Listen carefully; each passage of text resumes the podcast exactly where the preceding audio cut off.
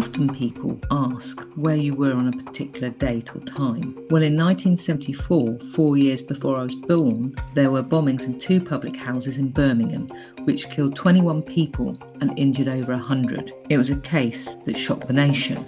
However, what happened was this six men, six innocent men, were wrongfully convicted of the offence, and they spent years and years in prison fighting to clear their names they became known as the Birmingham Six, and it was a miscarriage of justice case that shocked the nation and shook the criminal justice system to its core. Paddy Hill was one of those people, and you will remember that when we spoke to Mike O'Brien, he talked about how Paddy was one of the people that helped him when he was in prison. And we also spoke to Michelle Diskin Bates, who talked in her episode about how Mojo had supported her in her hour of need.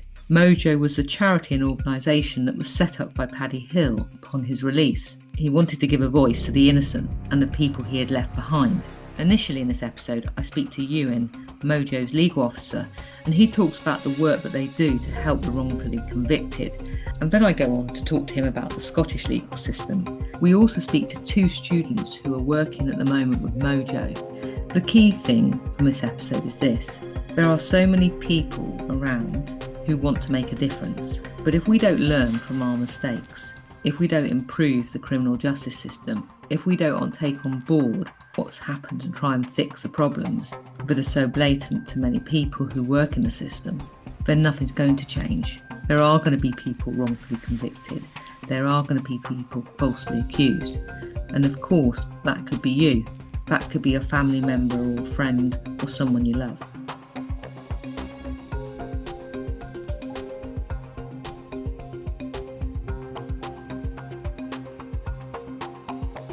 Hello and welcome to this podcast. I wondered if you could just introduce yourself to the listeners. Yeah, my name is Ewan McIlvide and I am the legal officer and general counsel uh, at a charity called the Miscarriages of Justice Organisation. And how long have you worked for the charity? I have now worked for the charity for five years, three of those as a volunteer and two employed in the roles which I now hold. And I wondered if you could just tell us a little bit about Mojo and, and how it started and why it started and what sort of things it does to help people. Certainly. Um, Mojo, uh, in its current uh, form in Scotland, was founded in 2001 by Paddy Hill, who is probably best known as one of the Birmingham Six, six men who were uh, wrongfully convicted in the 1970s for the bombing of two pubs in Birmingham. Uh, when Paddy Hill came out of prison, having been exonerated 16 years into a life sentence, he um, decided that there was a crying need for someone who had experience of the system and how it goes wrong to assist those who were the remaining and continuing victims of the system. So he um, committed to spend a year of his life campaigning for in the first instance, others whom we had left behind in prison, uh, and secondly, for those who had come out of prison having served sentences for crimes they didn't commit. And for all it was a one year commitment, here we are now, 21 years later, uh, trying to uh, continue Paddy's work and to provide a legacy for him. And I wondered if you could just give us a sort of an idea of how many people ask for help on a sort of yearly basis. It's interesting in that the, the number of applications that we receive stayed fairly static for a number of years, and then about four years ago it started to tick up the way. So four years ago we were taking about 120 applications for assistance. Now, uh, even allowing for the COVID pandemic, we're fielding 250 applications for assistance.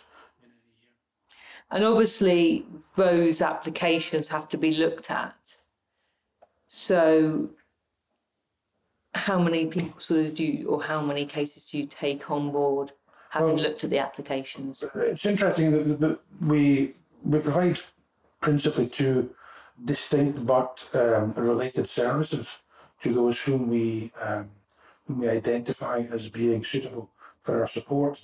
The, perhaps the more important of these, uh, certainly the more productive of these, is what we call our aftercare and reintegration service, where we assist those who we believe to have been wrongfully convicted in reintegrating to their families and thereafter into society on their release from prison often after very long periods of imprisonment.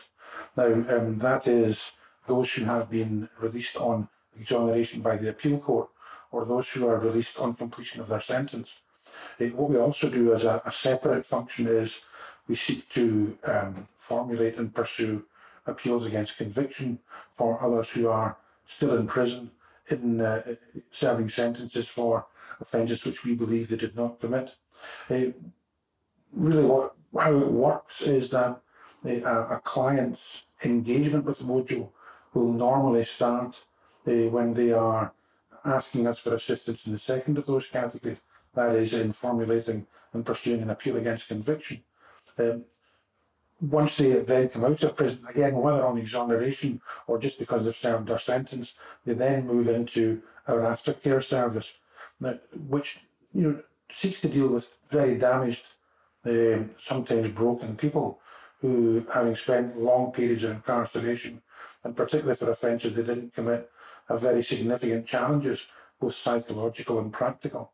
So, in terms of the aftercare service, what we will do in the first instance is meet with them in prison before release, identify a care plan for them, which meets their specific and individual needs and aspirations, and then we will develop a means by which we can ease them back into society over a period of time. But in the first instance, it's a very immediate requirements like getting them housing, getting them benefits, getting them registered with a doctor and a dentist. Um, we have a a very um, a very generous, helpful forensic psychiatrist who assists us on a pro bono basis, and we we avail those services in order to address the long term and ongoing psychological problems that the clients face. What sort of issues do you, people tend to have when they've been a victim of a miscarriage of justice? There's obviously the short term issues, but there are long term issues as well. There are displacement, there is uh, there are trust issues, and there are anxiety issues.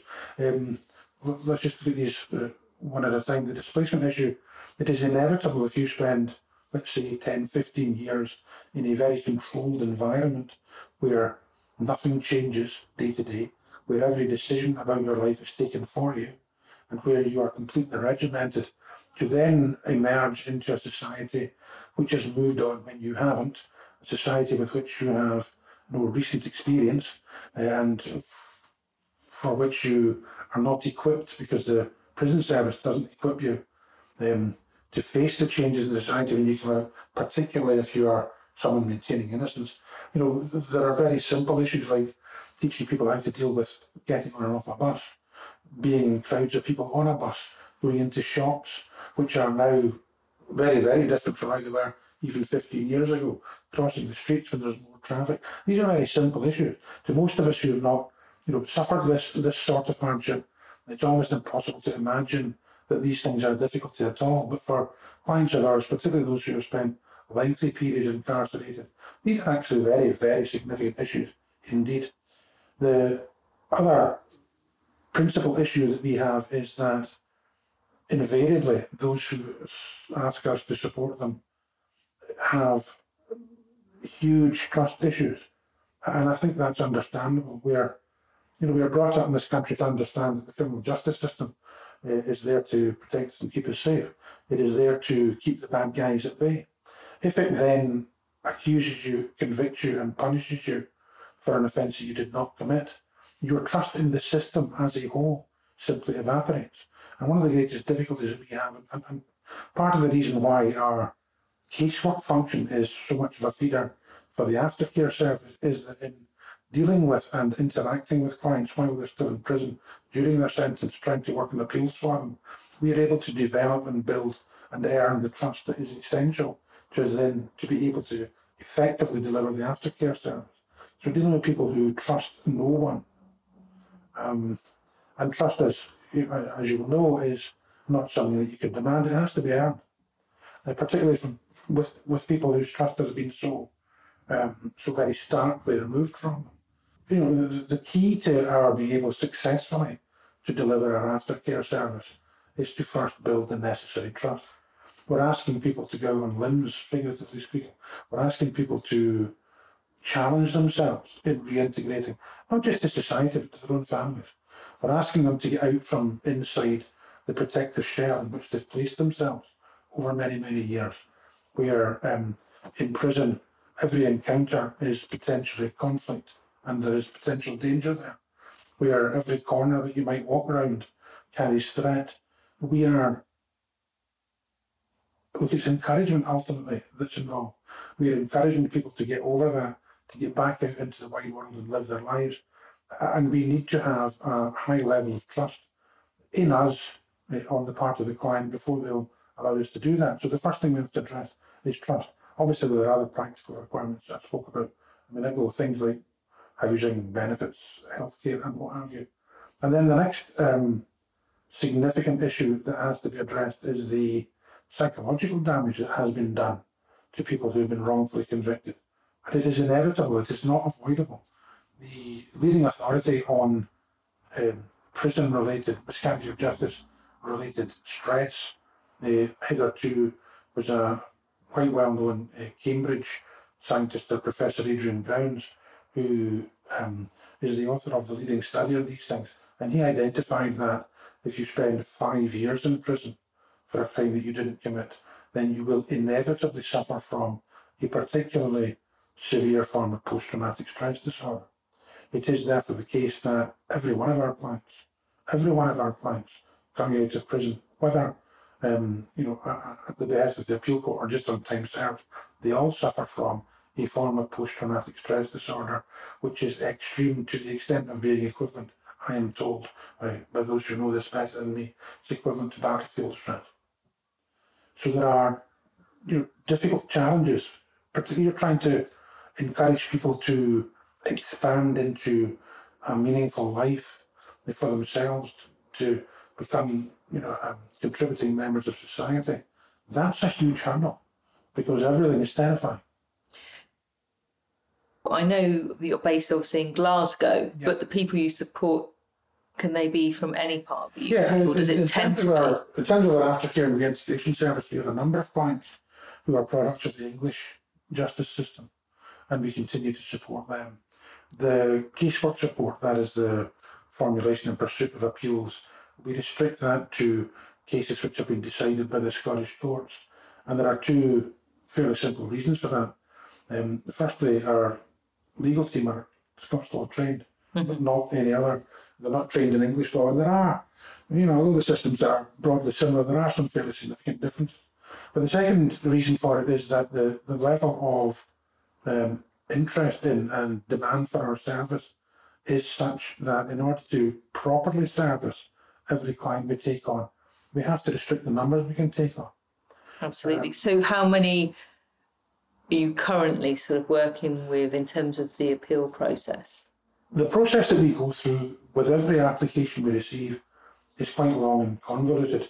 We're an innocence project, so as a solicitor, a practicing solicitor, I would have no difficulty in assisting someone to appeal against a conviction where that conviction was obtained, for example, by some breach of due process. Mm-hmm. Um, as lawyers, we recognise and understand that, that a person who is wrongfully convicted for any reason is entitled to the conviction quashed.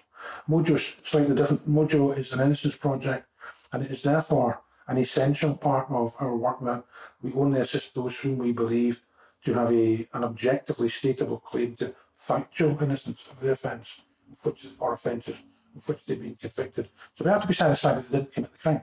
And that's a different thing. It's a, it's a higher standard, if you like. So, so how do you make that sort of assessment if, like you said, because it's quite a higher standard than well, it is a higher standard, and you know there is a there is the risk of appearing to play God in this.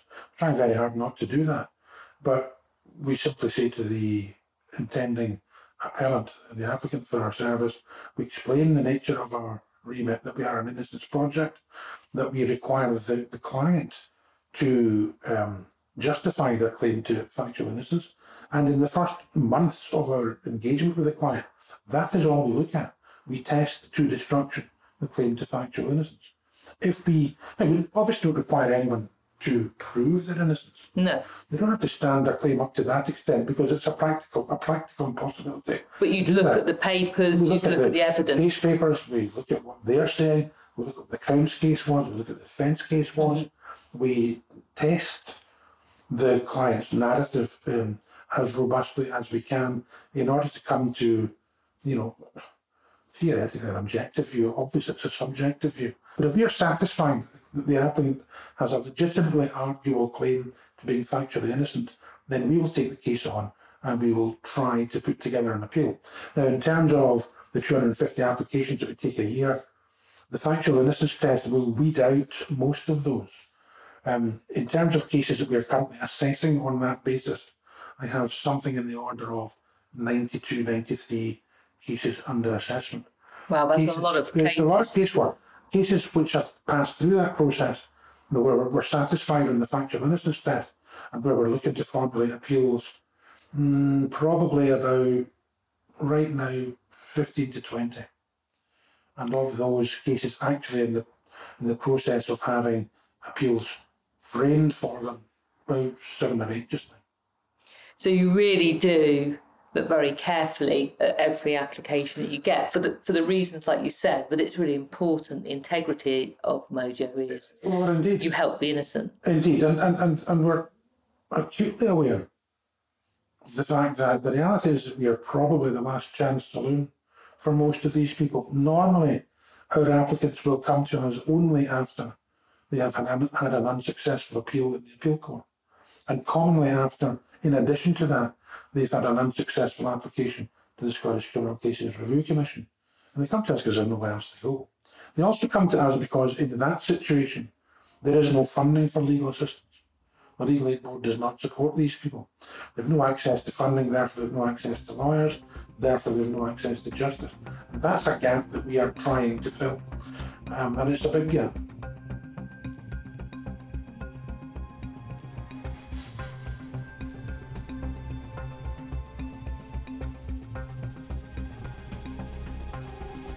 And I wondered if you could just help because obviously I practice in England and I'm allowed to practice also in Wales uh, under my practicing certificate. And when I researched the Scottish system, because as you know, we're going to be talking to Jimmy in the future, and it is like you said, there are some similarities, but there are some massive differences. Yeah. So, for instance, my understanding is juries, but in the Scottish system, it's it's different. I wonder if you could just briefly explain how it works. The verdict. is fundamentally different. First of all, in a Scottish jury, there are 15 people, or at least it starts with 15 jurors. now, in your jurisdiction, as in any other, um, there is provision whereby a juror might become ill halfway through the trial or whatever. Yeah. Juries don't always end with the same number of people as, as were impaneled at the start. But a Scottish jury is 15 members, whereas you have qualified majority voting, 10 2, for example. We have simple majority voting, and therefore you can be convicted on an 8 7 split vote in a jury in Scotland. That sounds quite frightening Uh, yeah, because you know, even in our situation, it can be quite contentious at times. But a simple majority. So if seven people think that you haven't committed the offence, that the prosecution haven't proved to the required standard, which is the same as in England, yes. um, they have to be sure beyond a reasonable doubt. It doesn't matter because if eight find them That, that's guilty, that's. I, you know, I've listened to very senior members of the Scottish Bar, better lawyers than me certainly, who have, you know, blithely assured the public that, in our experience, Scottish juries generally get it right. I'm not so sure, Uh, but that's probably because of where I work and the people with whom I work, and my knowledge of the extent, in fact, in Scotland, of the problem of miscarriage of justice. But I would have, I would have thought, as a matter of simple logic, that if seven out of fifteen jurors are not convinced that the standard of proof has been met, that amounts to a reasonable doubt. Eh, that's not how the system works. Um, the thing is, we never get to hear what the, the, the majority is. In a majority verdict, the uh, well, in any trial, once the jury delivers its verdict, they're asked, "How do you find the accused guilty or, not guilty or not proven?" and they give an answer to that, and then they're asked, was that um, unanimous or by majority? And they will declare it was a majority. So, majority. so you don't get to know how that's split. You don't know how many people voted that okay. way. Um, but, you know, it is a theoretical, and I'm sure it's a theoretical possibility, and I'm, I'm sure a practical reality that you get 8 7 splits. The other big difference is there's three verdicts in Scotland. I wonder yes. if you could just explain that because I found that concept really hard to get my head around. In particular, the concept of not proven. But I wonder if you could explain. Yeah, it's uh, a peculiar act of Scots law, which some Scottish lawyers are proud of for reasons that escape me. Um, to put it in historical context, the reason it's there, I think, is because originally in Scottish courts, the available verdicts were proven and not proven. Right. And to bring us into line with other jurisdictions, the not guilty thing was brought in, but the not proven verdict was retained. Um, it is an absolute. It's, a, it is an absolute verdict of acquittal. It has exactly the same effect as not guilty, but it is. Listen, this has been controversial since the dawn of time. I mean, Walter Scott described it as that bastard verdict. It has not been um, well liked, certainly not universally liked. You know, probably ever. Because when I was looking things up, before I sort of read that, in my head, you hear not proven, and it's that misconception you're going to think that that means maybe they thought someone did something, but they weren't sure. When in fact, that's not the case. It's like you said, it's the same as a not guilty verdict, but not only that, it's meant to have the same legal consequences. And someone can be found not guilty on the basis that they might think they did it, but they weren't sure. So it seems a bit of a like a strange concept for I'm, someone who practices in England. I am of the school of Scottish lawyers who think that it's wholly inappropriate verdict, and the sooner we're rid of it, the better. And there are a variety of reasons for that. Um, the popular perception of it is that it is a verdict which allows a jury to criticise an accused person against whom there is, however, insufficient evidence to bring in a conviction. In effect, it says, We think you did this, but because the Crown has not met the necessary standard of proof, we can't convict you, so we're not going to convict you. You think about that logically in any other jurisdiction, someone in that position would automatically be the recipient of a not guilty verdict because it's very simple. Unless and until the Crown proves its case beyond a reasonable doubt, the accused person is deemed to be innocent. Uh, it is therefore a matter of simple logic that anyone in Scotland who receives a not proven verdict would in any other jurisdiction, by definition, have received a not guilty verdict, which, which to me gives the lie to another popular misconception um, that you know this is just uh, an easy way for lawyers to get more guilty people off the hook, as it were. I don't think that proposition stands scrutiny at all. But where it's really, really problematic is that it's the perception of this verdict. It's a verdict of acquittal. When judges are charging juries, they make it clear to the jury, you bring in a not proven, it's a verdict of acquittal. It's exactly the same as a not guilty, but the practical implications are, are very far from the same. Because anyone who receives a not proven verdict is stigmatized. Stigmatized as being almost certainly guilty, or probably guilty, or guilty, but there just wasn't enough evidence. And, it's and that's going to affect them in their future in terms of the jobs they want to do or the opportunities they may have. That's entirely true, simply because anyone looking at the fact of this verdict um, and not properly understanding what it actually means is likely to discriminate against the recipient of the verdict. You're going to hear more about this from Jimmy Boyle, uh, because he's a, a, an example of how very significant the consequences of that jury can be in practice. Um, but we have been debating this in Scotland for a long time. There has recently been quite a lot of debate. and There's been a consultation by the Scottish Government to which we contributed. We asked, please, can this verdict be done away with and removed, taken away forever? And it, it seems that the current direction of travel, listening to what the Scottish Government are now saying, is that the not proven verdict is on its last legs. But I guess that doesn't help others who have that that Absolutely verdict. Um, Absolutely not.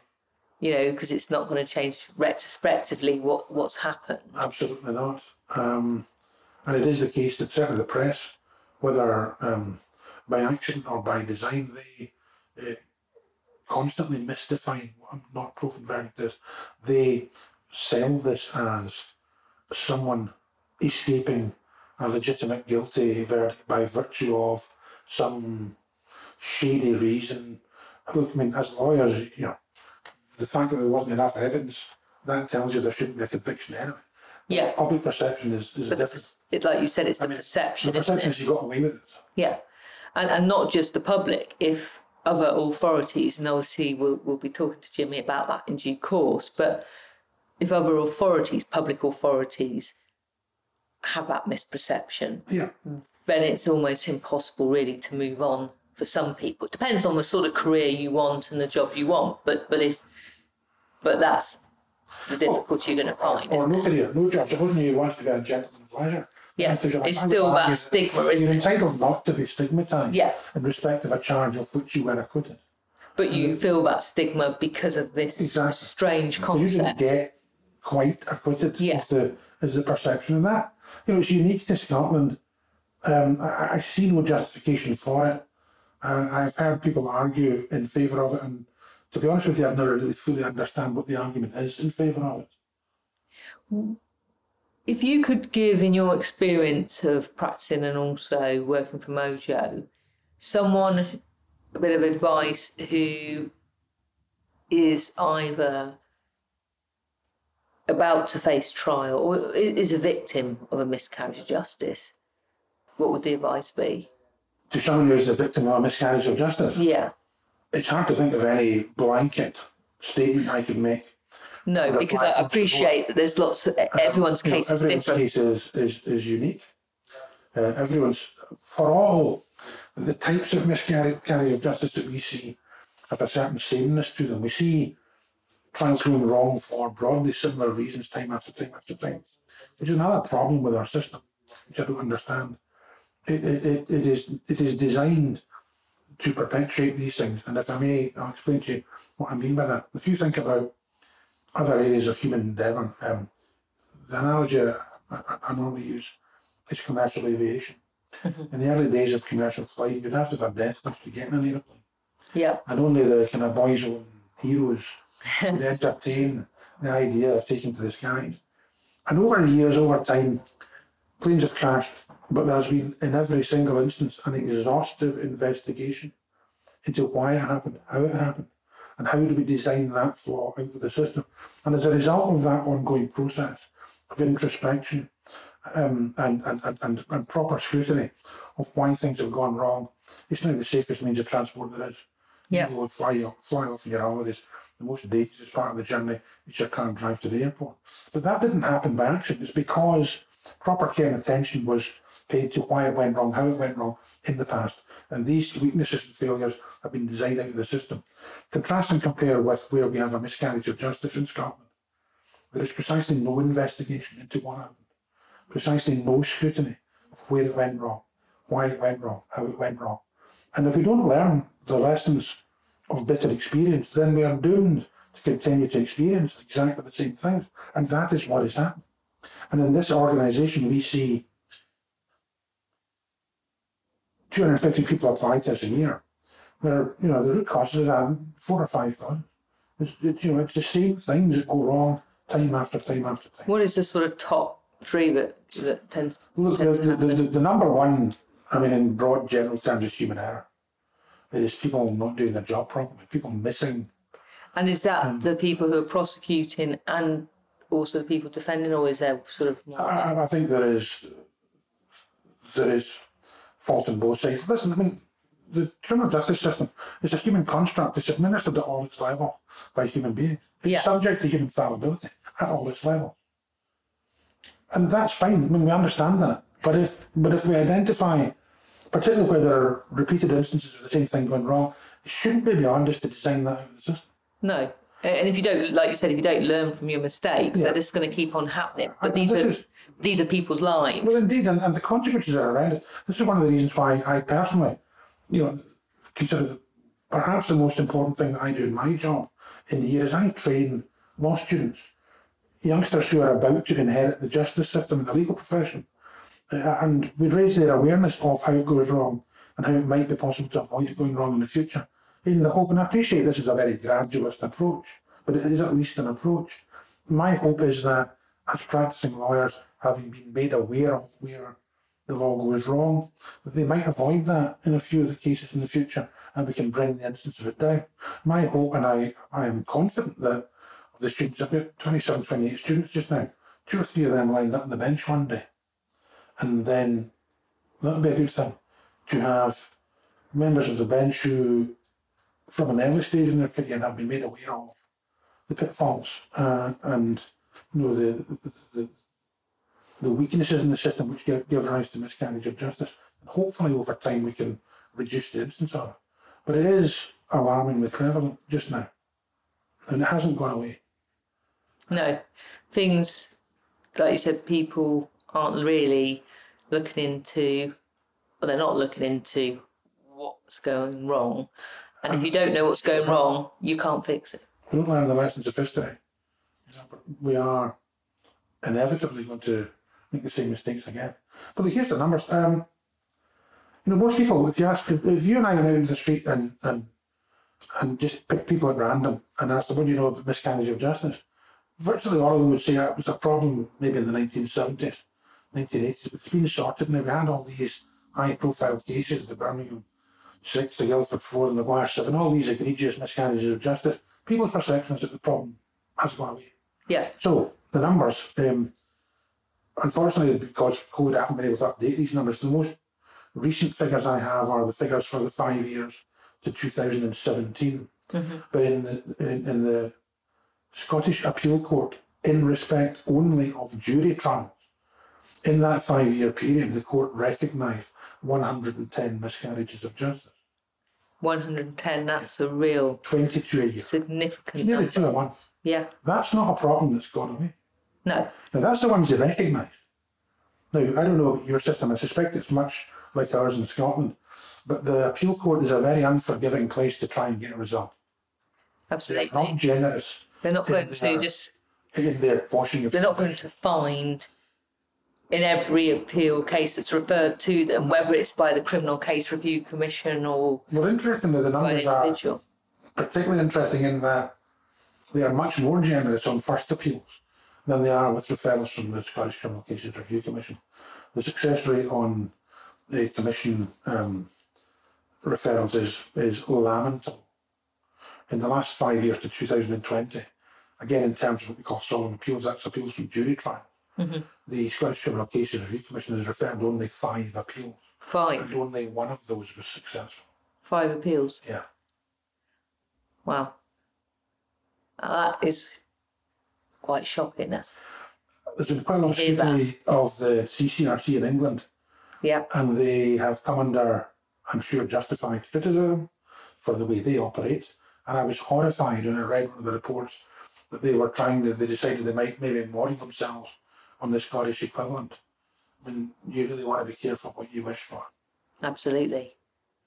Well, thank you very much for talking to me. Uh, and I've learnt a lot. I've certainly learnt how the Scottish system, whilst, like you said, there are some similarities, there's some Yeah. real key differences that are really. Here's the thing, right? Every single appeal we work on, I only route to courts through the SCCRC.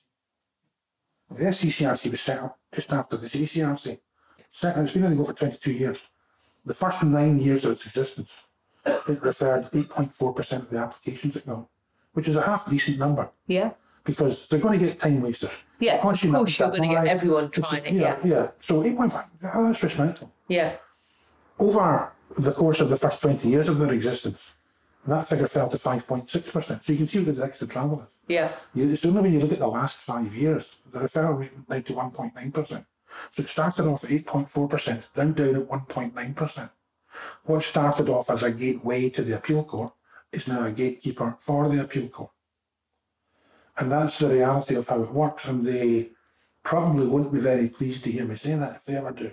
But that's how it is. But the statistics speak, speak for themselves. And every single case that we take in, the only route I've got for any of those is through a commission that's referring 1.9% of its application. And uh, they're all solemn appeals, they're all jury trials, and they've won success in five years. Wow. So you'll understand that the initial discussion with the clients has to be a difficult discussion. Yeah, And you have have to to you have to be realistic. We will realistic. knock ourselves out for you if we believe in you. Yeah. But your chances are not great. No. I, I, and that's the only way that you can be is to be honest with people from Absolutely. the Because outset. otherwise, it'll come back on you. It comes back on you, yeah. They're going to come back and say, wait a minute, you said Yeah. you were going to do this. A- and it's all going to do about trust, as you said from the beginning, and to Here's win the their trust. To win their Here's the funny thing. The clients love us for being brutally honest with them. Because we're the first people in the legal sphere who have done that with them. People have blown smoke up their arse, their own lawyers, pardon the expression. And the thing is, it's a breath of fresh air for someone to say, you know what, you're in real stook here. We'll do our level best to help you, but there are limits to what we'll be able to achieve. yeah, And the mere fact that you're prepared to do that goes a long way to building the trust. yeah. So we can do the real important work with them, get them into the aftercare service, get their life sorted out. But be honest, like you said, about them and, and be realistic about their Don't expectations. get me wrong, you're trying very hard to win appeals. No, You're trying very hard to win I appreciate that. But if you're not, like you said, realistic with Yeah. them, that doesn't help them in the long term. Of course it doesn't. And it, You're just somebody else they can't trust. yeah, Because if you make promises that are not delivered, you're just like the rest of them. yeah, And that is my mantra in here. Never, ever, ever promise something you don't know you can deliver. no, Because absolutely. get caught out. Well, that's always the best way to be, certainly in my practice. You, you've got to be like that because if you, like you said, oh, say that something's going to happen, it doesn't. Not only does it destroy their expectations and their trust, but it also comes back to bite on you because your reputation means nothing. But it's not only that. I mean, we have to feel good in ourselves. Yeah, you've got to you've got to be frank. Um, but I, those, would, I wouldn't be able to live with myself. And Kathy wouldn't be able to live with herself. Scott wouldn't be able to live with himself if we were letting down clients and that. We Yeah. just wouldn't do it. no, and and that's why that brutal honesty is the only way you can do it. Yes. But it is shocking to hear those statistics. And certainly it's been a real insight into how the Scottish system works. And yet we're neighbours, we're all part of the UK, Yeah. but um, Yeah. it is quite different in some ways. For but yeah, there are. Uh, yeah. Yeah. Anyway, well, that note, thank you very much for your time. And I wondered if you could just introduce yourself for the podcast listeners. My name's Alexandra Adair. I'm currently doing a master's in applied criminology and forensic psychology. So, for those of us who haven't studied that sort of area before, what does that entail? Your your course? It's essentially a double degree in a way. So the criminological side is looking at the, the structural issues that interplay with crime and and how these interact. And then the forensic psychology is looking at the, the mental side, so why people might commit crime or how certain life experiences can contribute to a person's decision to engage in criminal activity. And how long have you been volunteering here for? Oh, I've only been here since the start of June. And is that something that was set up by your university? Yeah, there's you have to do a work placement, but luckily you get to choose. And I always wanted to apply here, but of course you have to have the relevant qualifications. So this was my opportunity to to do it. And what what interests you about volunteering here compared to maybe some other type of organisation? I just think the fact that it is the only place that focuses on miscarriages of justice and the victims of the justice system. You know, our whole degree is really focused on people who commit crime, but it's good to take that different perspective and the people that are accused of committing crime who actually don't, and how, again, these social factors and structural factors can contribute to those instances. So, what sort of work have you been doing with the charity since you've been here? Yeah, so I've not moved on to actual cases yet to um to work on appeals. Um, I don't have a law background, so it takes a bit longer to learn all these things, I guess. So my main work at the moment has been looking at well, case studies really to try and find patterns of social factors that might suggest some kind of contribution to miscarriages of justice. So, for example, the cases I've been looking at, there seems to be a pattern of potential poverty of the people that are accused of committing crime who, who haven't committed it or lower intellectual functions or lower social functions there just there appears to be from I haven't gone into great analysis yet, but I'm just trying to pick out actual social information to see how it all forms part of a bigger picture. And so in due course, hopefully you'll you'll do some casework as well. Yeah. When you have finished your course and uh, you obviously look into the future, how do you want to use this experience in terms of your, your career, your chosen career? Yeah. I mean, to be able to support people better who are falsely accused of crime and also to hopefully contribute to change, like actual change in the criminal justice system. So, being aware of the mistakes that are often made and how to avoid those or maybe spot them sooner. Um, so, so, is your intention to work with people who are victims of miscarriage of justice, or just to work with people in general yeah. who are either accused or yeah, have been convicted? Just to work within the criminal justice system, but to do it more honestly and fairly. I think I want to have all experience so I can go in with a, a true representation of what my role is and how I can do things in the right way. And so, from working here, I imagine that's going to give you a really good insight. Yeah, definitely. Into what you need to do. Yeah. I mean, I think it's very easy to study crime and just get an image of what a criminal looks like. And when yeah, there's this perception, isn't there, that, yeah. that all murderers look a certain way, or all sex offenders look a certain yeah. way, or have a same background. Yeah, and that's just not the case, of is it? Of course, it's not. The same with anything. You get anybody from all walks of life, so we just we have to be more critical and real about how we're approaching criminal cases. So this will be able to give me valuable insight, especially talking to the actual victims of miscarriages of justice. It just it lets you know what happens in the real world. I think we're often, as the public, we're often kind of shielded from the real policies and practices. We're just kind of told statistics and expected to trust them and I definitely have less trust in the agents of the criminal justice system now. but at least then you're you're gaining the tools, like you said, to hopefully not only help people in the future, but to make a difference, a real change. Yeah. Avoid all those mistakes or or pick them out or just be able to be a bit of an advocate for the people who might be victims. I think they're left on their own a lot, especially like I said, the folk that maybe don't have the means to stand up for themselves against the state. You know, it's such a massive ordeal. Absolutely. So, and sometimes people don't know what it's like until they're in the system. Yeah. Yeah, I what think, it's really like. Yeah, that's what Kathy says. And from here, it's just anybody can be a victim, and it's really, it's kind of not thought about or talked about in public until suddenly you are accused and it's you against the entire Scottish criminal justice system, it's kind of a losing battle. So we need people that actually have the knowledge and the experience to stand for them. And the passion. Yeah. Which obviously you, you and Megan have, and that's and that's why you're doing this in your own time. Yeah, absolutely. Well, thank you ever so much for talking to me on the podcast. Okay. That's really important. Thank you.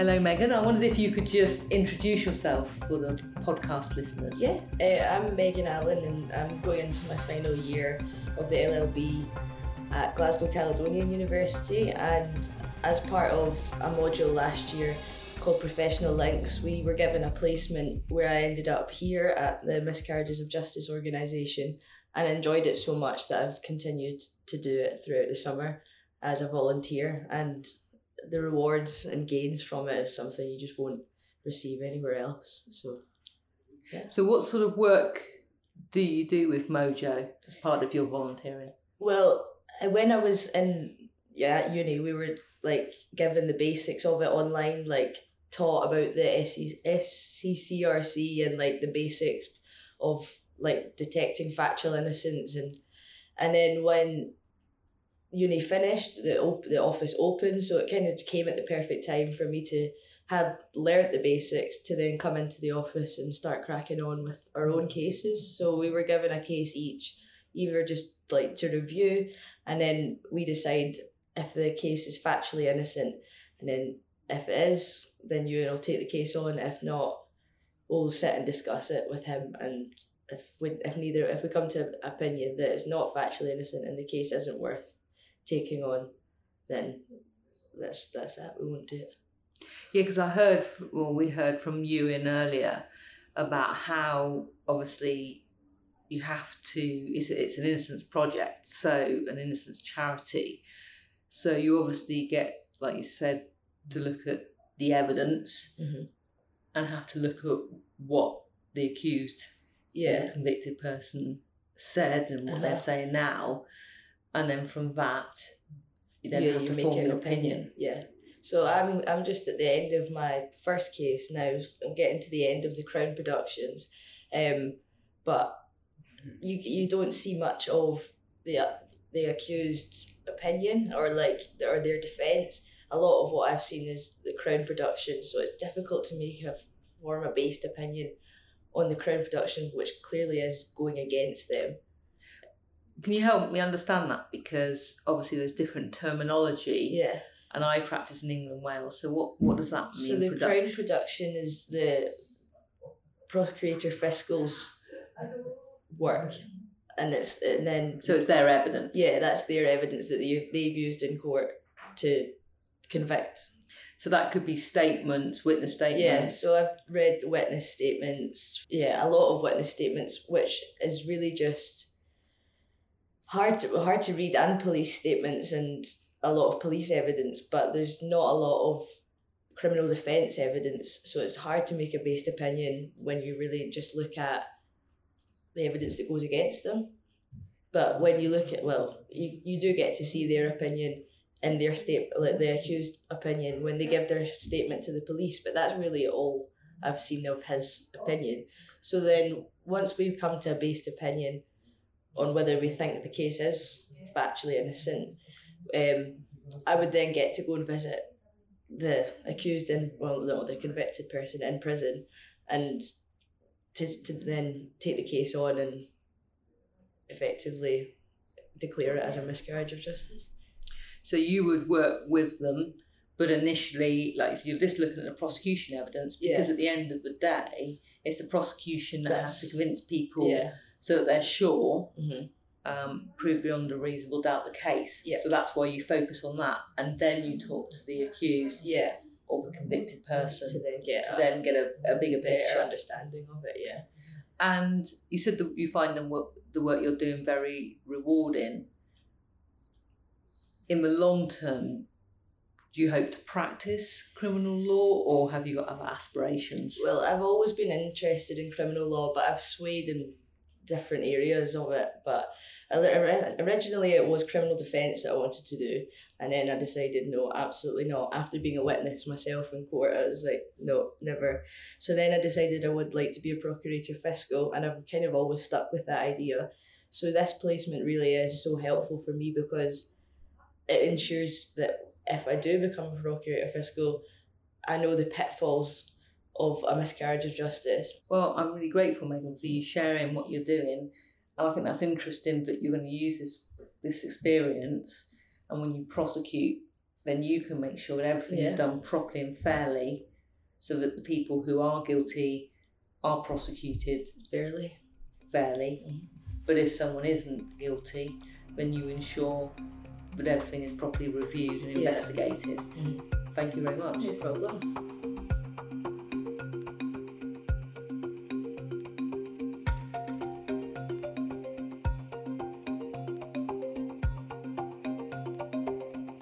It's every person's worst nightmare when you're falsely accused of committing sex offences and you're a teacher in a secondary school. It must be a horrific ordeal. And whilst I've represented lots of people who have been accused of historical sex offences, I can never put myself in that position because it's not happened to me. In the next episode, we talk to Jimmy Boyle. This is exactly what happened to him. He was a teacher, he loved his job, and he was falsely accused of sex offences. He was convicted and spent a number of years in prison. However, he has been unable to return to the job he loves, even though he has cleared his name.